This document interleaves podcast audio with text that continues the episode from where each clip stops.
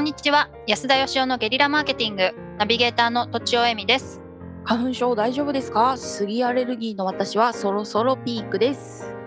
金子あゆみです安田義雄です。私も花粉症です。あそうなんじゃえわってことは私は今年来てないってことはいやもう今年もクリアってことですかね花粉症になってないってことそうで すよ。ク素リ晴アらマしジい。やったやった年始から飛び始めて3マジで月ピークなんですごいなそうですよかった今年も花粉症なしでいきたいと思いますあよかったはい、えっ、とお便りいただいております。30代確定申告を毎年行う会社員の方からです。えっ、とえみさん、あゆみさん、よしよしおさん、こんにちは。そして明けましておめでとうございます。ありがとうございますお。めでとうございます。すえ、なんで今頃この挨拶をしているのかですってそれは旧暦の正月2022年だと2月1日こそが区切りとしてのスタートだからであり月の満ち欠けサイクルで人間は生活してきたと考える方が自然だからですそして皆さん明けましておめでとうに隠されている意味をご存知ですかどういうことかと言いますとあの言葉は1年先の未来視点から祝っている言葉つまり2022年も無事に終えることができこうして2023年を迎えられましたああ、めでたいめでたいというすでに叶っていたおまじないの意味が込められているのです。日本ではこれを予祝と言い、お花見、盆踊りでは秋の豊作の予行演習として祝っていたとのこと。いや、昔の人ってすごいですよね。ということで、それにあやかって僕もこのポッドキャストで予祝したいと思います。借金を完済して貯金ができました。ありがとうございます。会社ごっこがしたくて商品がないのに会社を作っちゃいました。ありがとうございます。子供ができたので電撃入籍しちゃいました。ありがとうございます。お三方も軽い感じでいいのでやってみてはいかがでしょうかではではということですはい。質問というよりは、これはその 予祝、予祝なるはい予祝、つまりなんか、お祝いを何か起こる前に先やっちゃえってことですね。そうするとそれが現実化すると。うん面白いですねうーんつまりこの方は借金を返し、はい会社借金をがある作り、はい結婚したいという願望があるわけですね。そうなんでしょうなねうん、つまり借金があってまだ会社は作ってなく て結婚できてないという、まあ、そういうことですね。そう ですねなるほど。なるほどおどうなんです か。あの、よろしくお二人よかったらどうぞ。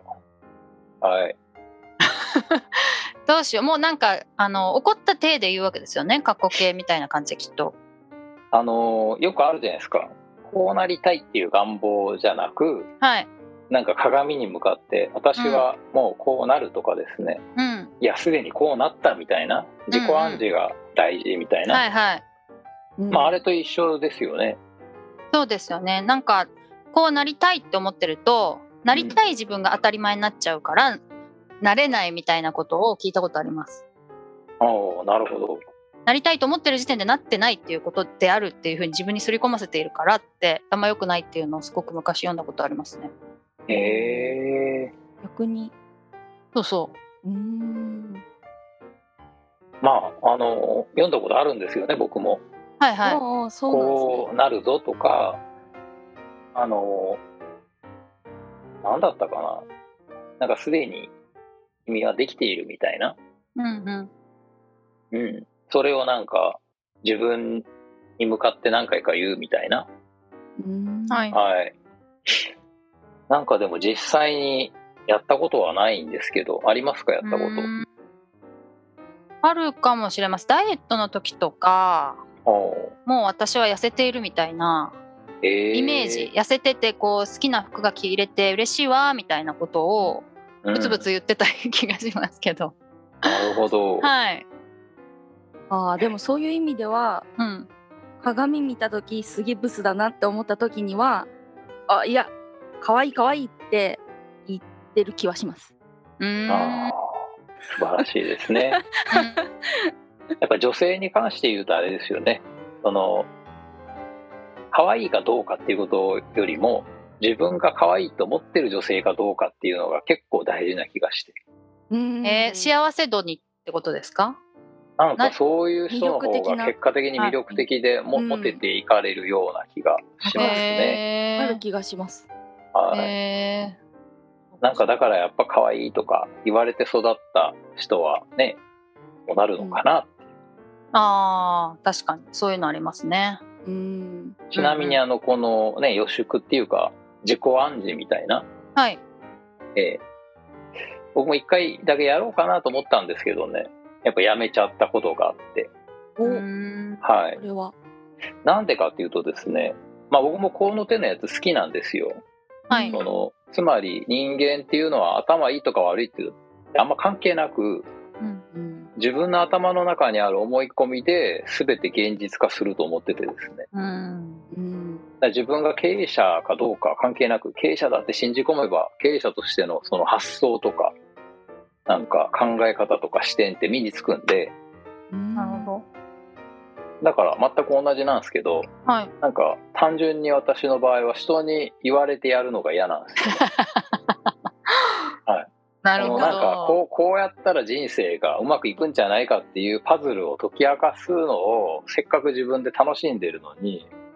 こんなこと教えないでくれっていう僕だからあの朝ドラとかね NHK でやってるじゃないですかはい。見た見たことあります朝ドラってありますあります。ないで終わすった瞬間にねあの花丸大吉が出てきてそのドラマの解説するんですよああはいは「いいやー感動しました」とかはいはい。もうあれが大嫌いであせっかく人がこうこっから余韻に浸ろうと思ってるのに勝手なことすんだと。あうんうん。だから僕はもうあの瞬間にこうねチャンネル変えるんで すよ、リモコン持ってなきゃいけないっていう。持ってないんで、なええるほもうどなんかそのシリーズが終わってから言うんならともかく、うんあうん確かでにい一回一回解説するんじゃないよといううんうん。なるほ感どじななるほんどで。すまあひねくれてんですけどねうちの次男も一緒ですよでも。ほうほうあほのう自分知ってることをちょっとでもこうするとできるよとか言われるともう知ってるしみ たいなこととか言われてやるのが超嫌いみたいななるほどなるほど本当に知りたい時しか教えてって言わないですだからもうすごい なすごい素晴らしい自立してるでもそういなんかだかうらそれが本来の姿だなと思いますうんクリエイタータイプなんですよいろんなタイうんプうんがいて、うんうんとにかくあの言われたことをちゃんとあの自由言われた通り実行できるっていう人とですねはい皆まで言われるとやる気をなくしちゃうタイプとはいそもそもよなんか言われるのが嫌っていうねいろんなタイプがいるんですよはいはいうんだからやっぱりゼロから1を生み出すのはそういう人になんか教わるのが嫌な人が多くうんえーもうすごい遠回りをするんですけどその代わり何かを生み出す可能性があるっていうね、そうでしょうねすごい子供に対してそういうのを確かに感じます遠回りだなとは思うけどうん何かの力なんだなってはいよくだからこうやったら運が良くなるとかこうやったら人生うまくいくみたいな本あるじゃないですかはういん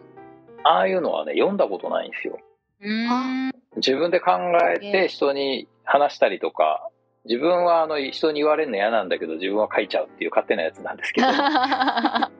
イエい はいはいそういうタイプですね僕はなるほど。ーじゃあ今日は予祝なんてするかみたいな感じですか？予祝とか言われた瞬間になんかあ別の方法考えようとか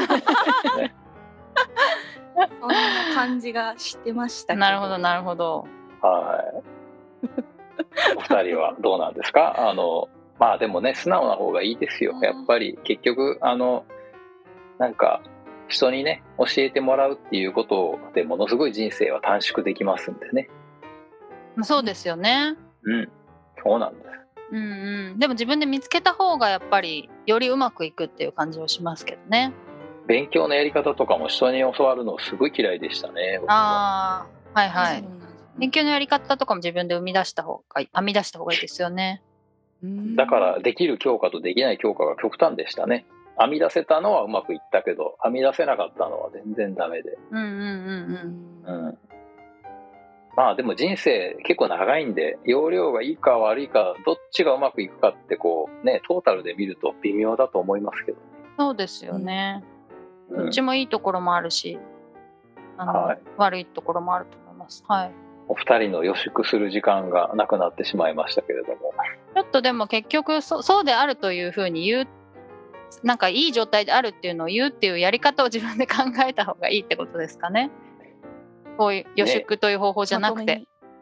いやあの多くの方は予祝でいいんじゃないでしょうかなるほど私は編み出したいですけど、はいはいまとめにうんはいということで、ははいい、うん本日はおまとめにならない でこんなとこそろうでですね。はい。あはーい